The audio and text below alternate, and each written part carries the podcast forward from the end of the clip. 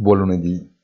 Sembra proprio destinata a proseguire la fase laterale caratterizzata, come corretto che sia, dalla graduale compressione della volatilità. Da inizio anno, tanto quella misurata sull'indice S&P che quella sul mercato dei treasuries si muovono in quasi perfetta sincronia, a dimostrazione che delle vere scommesse sul futuro, in senso lato, non ne vengono ancora fatte. Un'altra variabile che continua a dare grattacapi è invece quella del dollaro, che dopo una fine d'autunno in cui appariva destinato a sconquassare i delicati equilibri costruiti negli anni, oggi si è mosso in maniera fin troppo rapida nella direzione opposta. Ma anche questo è un tassello di un puzzle che non riesce ancora a mostrare il disegno sottostante.